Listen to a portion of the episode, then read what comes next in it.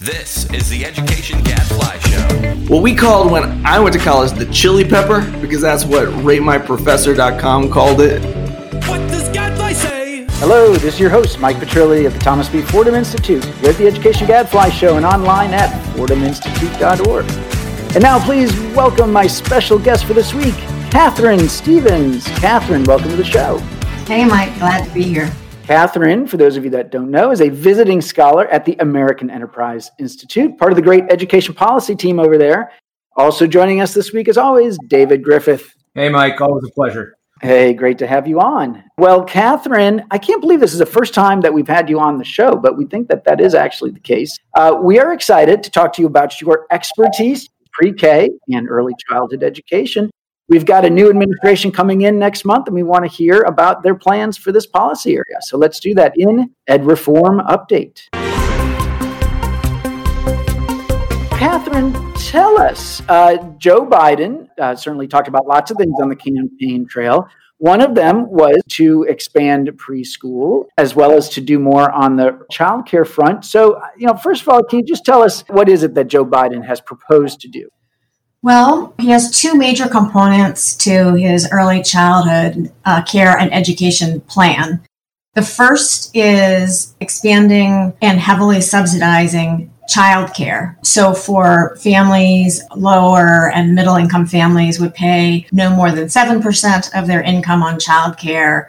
Very low income families would pay nothing and there'd be a sliding scale up to a pretty pretty high income level up to $400,000 a year. So that's part 1, that's from birth to 5. Part 2 is free universal pre-K for all 3 and 4-year-olds. There's not a price tag that's been put forward for either of these components for the pre-K piece, there are people who have estimated it would cost about 33 billion a year, which is close to 27 billion more than mm-hmm. are currently spending. So we're talking a big expansion. Mm-hmm. Hey, does he say how he would expand these things? So, for example, is he using Head Start when it comes to pre-K, or is it Title One? Actually, what, what, what's the mechanism here? Are we talking about new programs? Yeah, so this is interesting. The child care it would operate the way the current child care and development block grant operates, which is to provide subsidies Mm-hmm. They're called subsidies in childcare. Mike, in your world, they're called vouchers. Yep. Subsidies to parents to use to pay for childcare wherever they want. It could be in a childcare center. It could be in a preschool. It could be, you know, United Way community-based program.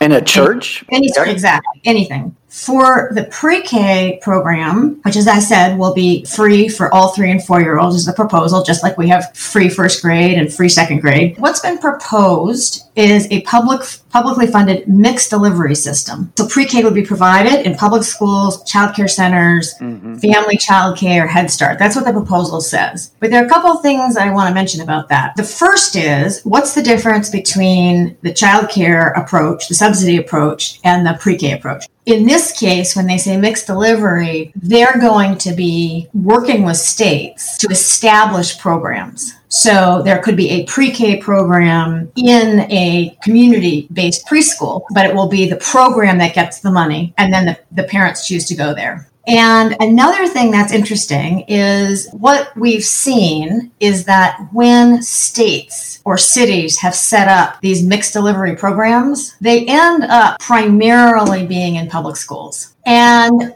there's something about the way this plan is put together that to me suggests that ultimately the effect of this, if not the goal, will be to essentially expand the public school system to start at age three instead of age five. Right. The reason I say that is the child care subsidy plan goes from birth to five. So, in theory, parents with three year olds and parents with four year olds could use those subsidies to go wherever they want. The universal pre K, which will be programs that are set up, and as I'm predicting, almost over, overwhelmingly in public schools, those parents will not have the kind of choice that they have and the only reason to set up this pre K program alongside this voucher program for birth to five is because you have some interest in determining where the pre K is going to be provided.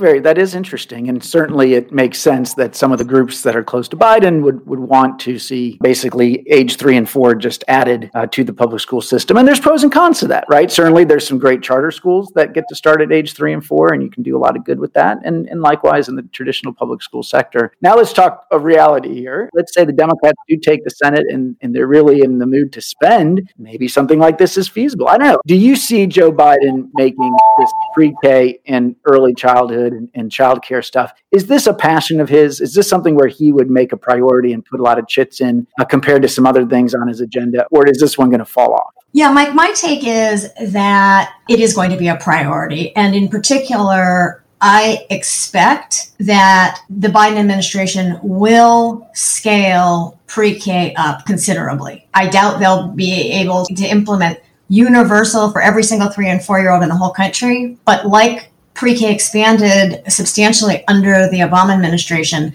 I think Biden is going to continue that. Part of the reason I think that is this is a priority for the teachers' unions. And as the charter school movement has increased and as the recent Supreme Court decision has reduced their membership, they're worried about their member pool. So adding a couple of grades bolsters their standing. I think that's one of the reasons it's a, it's a big priority. But if you look look at both the national teachers unions, NEA and AFT, look at their websites, and it is a top goal for both of the major teachers unions is universal pre-K for 3 and 4 year olds and my guess is that they'll be influential enough in this administration. This will have some legs. Although, again, it's expensive, right? So you've got to get Congress to go along with it. And so the question is will a Republican Senate, if that's what we end up getting, or even a Democratic Senate where you need Joe Manchin's vote from West Virginia? I don't know. Are these moderates? I mean, what, what's your take on this, David? I think there's a lot of support for it. Honestly, I think um, as someone who is has a young kid right now and knows a lot of people in this stage of life, people are feeling the pinch of childcare I have to be honest, I have a slightly less cynical take. I mean, I have no doubt that the unions are in favor of this. I also think a lot of other people are in favor of it for legitimate reasons. I don't know. I, I haven't had that many conversations with Joe Manchin, Mike, so I'm not sure. Uh, but I, I do think this has more appeal than other things that the Democrats might push in West Virginia or wherever. Yeah, I mean, in my view, if you pit it against the student aid proposal, right? I mean, this, it just seems crazy to me that we're going to spend a trillion dollars or even several hundred billion dollars for giving student loans to people who, by and large, have college degrees and are making way more money than anybody else at a time when we're having a populist backlash. So, if the point is there's people out there who are really struggling to pay their student loans, okay. But if the point is to help poor people, helping with childcare, helping with pre K, to me, seems like a better sell. Now, again, Katharine, you might say, you know, why are we talking about all this additional spending anyway? This is all with this notion of let's just put it on the credit card for the next generation. But if we're going to put it on the credit card for the next generation, we should actually spend some of the money on them, not on people who are already out there in the workforce, in my opinion. Well, you know, Mike, I agree with you that spending money to advance the most disadvantaged children in our society is worthwhile, credit card or otherwise. It's an imperative. The problem is pre K is not going to accomplish that what pre-K will accomplish is make people like our good friend David happy. So parents who are from middle and upper middle uh, income parents who already have access to good schools, their first grade is good, their kindergarten is good, and their pre-K will be good. One of the gigantic problems with this plan is, of course, what they're describing is they are going to be providing high quality universal pre-K. You'll never hear universal pre-K said without that high quality adjective added on. But here's the problem. Do we have any evidence that it will be possible to provide high quality pre-K to the kids that you were just were talking about, yeah, disadvantaged yeah. four year olds? Right. We haven't yet been able to provide high quality universal kindergarten for all five year olds mm-hmm. or high quality universal first grade for all six year olds. If we can't do that, mm-hmm. what makes us think that we can provide high quality pre-K for three and four years. Yeah, we, we, we just we're just going to try harder. We, we just haven't really tried. So that is your take. If for conservatives, let's say, or Republicans on Capitol Hill, that the position should be maybe a preference for supporting the child, the expansion of the the subsidies for zero to five. That that is at least something that is more neutral in terms of where parents take that dollar. It's uh, you know it, it would be as helpful to a church pre-K as it would be to a traditional public school. So that is if we're going to invest more money in young children, that's where the investment should go. Yeah, and it should be targeted at really disadvantaged kids. Yep. Actually targeted it at disadvantaged birth to five, you could provide much higher quality. Yeah. You could provide programs that had coaches able to work with parents Mm-hmm. to support the home environment. All the evidence we have is that is the way you improve the prospects of disadvantaged kids. We already know that for a lot of kids, sending them to school when they're five isn't working out. You have been one of the people in the country that's worked hardest and longest on this. And one day you'll succeed, but you haven't yet, Right. right? So to lump in now three and four year olds who are going to go to school instead of five, they go when they're four, they go when they're three. It's not going to help them anymore. And there is some evidence that for some kids, it can actually be damaging.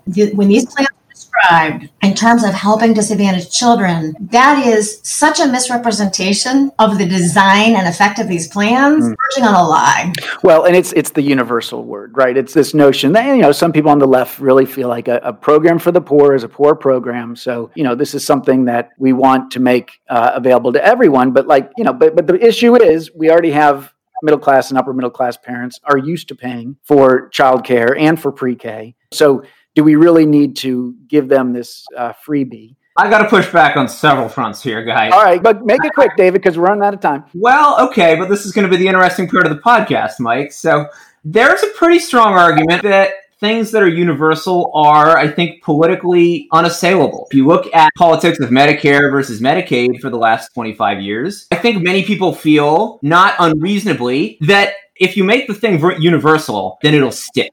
Basically, yes, upper middle class parents, their kids won't really improve, and that money will be wasted in some sense. But, you know, you won't have to target, essentially go to poor families and say, prove that you're poor, then defend this program from the sort of ebb and flow of, of politics for, you know, every election cycle from now until forever, right? I just feel like there's a case for it. Of course, things that are universal are much more feasible. However, that's an entirely different question than is this good for the most disadvantaged kids? We have K 12, obviously. The public school system would have been gone a long time ago if it weren't universal. It's just unfortunate that it is ill serving many verging on most disadvantaged kids. So there's an example of something that has great staying power because it's universal that is hurting children. So we know that's possible. That's the first thing I want to say. The second thing I want to say is there really is not rigorous research that shows that pre-K is beneficial to disadvantaged children. There is correlational research that shows that four-year-olds who have parents who care enough about education to find a pre-K program, get them in, get them there every day, that those children who have the same parents when they're in high school are doing better. There have been two randomized controlled trials of pre-K, the Tennessee pre-K and Head Start. They both found the exact same thing, which is that when you, when all the children had the same parents, when all the children had parents who wanted them to go to pre-K, when they actually did go to pre-K, they did a little worse. So it, it sounds good. I wish that it worked. But I think we're fooling ourselves to think that this is an anything close to an effective, much less efficient way of helping the kids who actually need help a lot. And that's well said. Well, look, we could go on and on about this one, but we will leave it there. It's, it's an important conversation. It'll be great once we get to January, and especially once we get past this horrible pandemic. Maybe we can have some really wonky discussions as a country again about where we should put these additional dollars. If we decide this is a good time to spend public money because the interest rates are so low, the need is so high, how do we invest that money in the neediest Americans in the way that will do the most good? And, you know, we've got these notions here again pre K childcare, student loans, we haven't even talked about other things like nutrition, housing, et cetera. Um, and how should we balance that with some of these initiatives that might end up, as we would say, squandering some of that money on middle class or upper middle class families that don't need it? These are all important questions to have. It will be wonderful to be able to get back to these kinds of policy debates once again. So thank you, Katharine. Really appreciate you coming on the show. Thank you. All right, again, Katharine Stevens at the American Enterprise Institute. Now it's time for everyone's favorite Amber's Research Minute.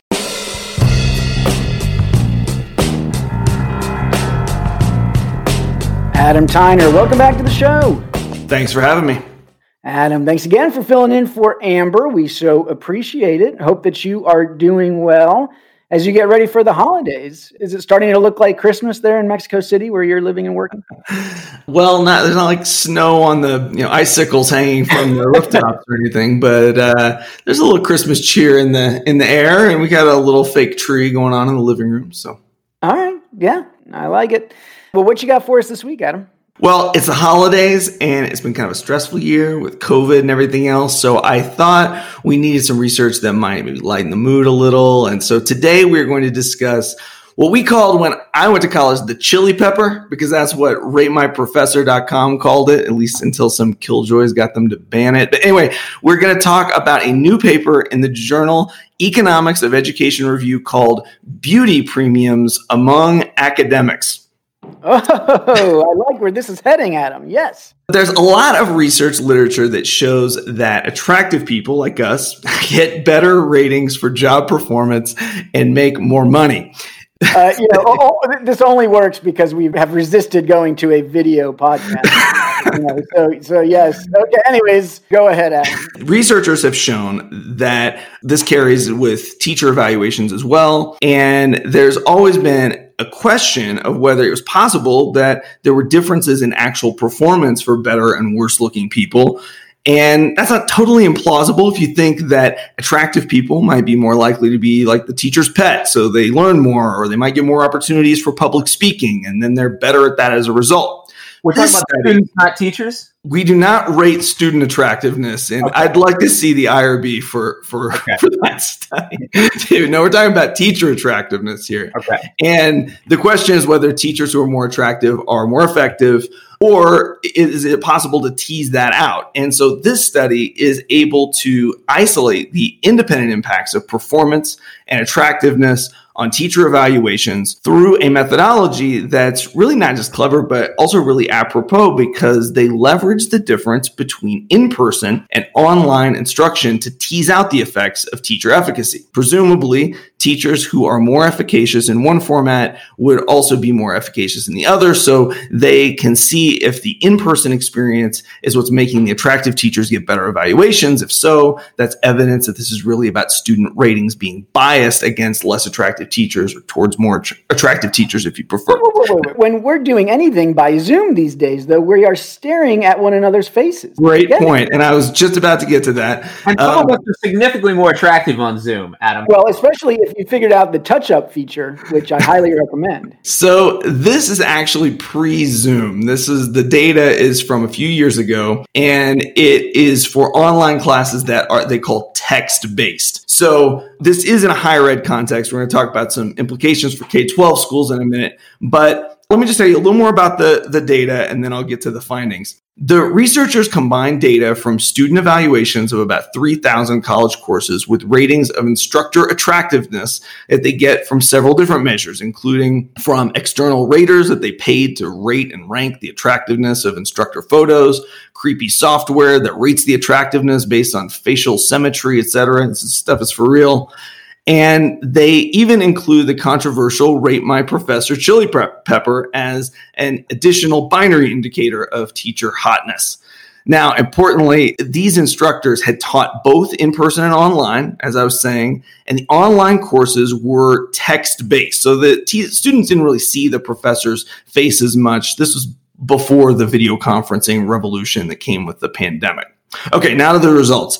And if you're woke enough, you might be able to guess a few of these. First, more attractive teachers get better student ratings, as was found in previous literature. For example, teachers with the chili pepper have on average 28% of a standard deviation higher evaluation scores from students. But is this because of bias from students or because hot teachers are actually better? To answer that, they compare the effects of in person versus online courses for the same teachers, and they find that the effect is only present in the face to face courses. This oh means this means that the so called beauty premium is only present when that beauty is being revealed to the students. In other words, this is evidence that's really about student bias, not about better looking teachers being better at teaching. Now to the gender differences, and I'll wrap with this. Is the bias against women and men equal when it comes to looks? And is that a stupid question?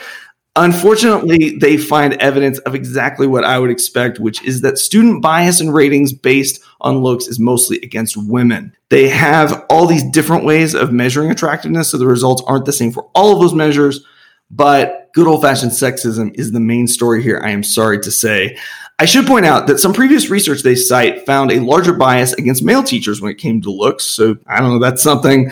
Also, this paper itself finds similar effects for men and women when looking at the famous chili pepper ratings. So, you know, that's something, but really not so much with the others. The other results are pretty consistent that the effect is mostly against women. And Adam, do we know if that bias is it based on the student's gender as well or it, you know are, are, male and female students just as likely to be biased in this? that's a great question and they cannot actually answer that with their data because the data is just the average in the courses for the instructors and they don't have the student level information Yep. Well, this is uh, very interesting. I mean, it's in some ways it's classic academic research that that some people would sort of roll their eyes at to say like do you really think that that somehow you know more beautiful teachers are actually more effective uh, because of their beauty that there's a causal you know some kind of strange relationship mm-hmm. working there but i you know i guess i get it that, that you have to examine and then there is the issue of course that this must this plays out in all kinds of fields right beautiful people get hired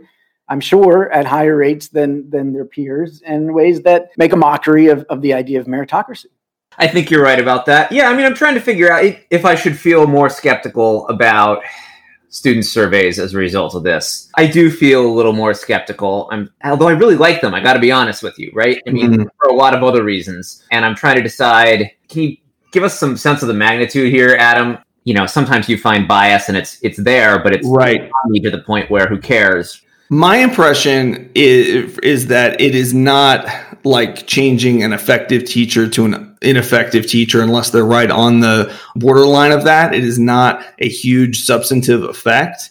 Mm-hmm. And you know, I think you you really hit the balance that I I struggle with too, David, which is that the student information is so valuable and yet we do know that there's some bias in there and it's hard to know. One of the things i was a little disappointed with on the paper was that they didn't really struggle with the real world implications of this much. I see this stuff pop up on like the woke educator twitter feeds that i follow. Every spring they talk about how well it's student evaluation time and these things are all racist and sexist and biased. And i think that that's really short-sighted because student feedback can be so valuable. Now maybe that's partly because they end up being kind of high or higher stakes than they should be.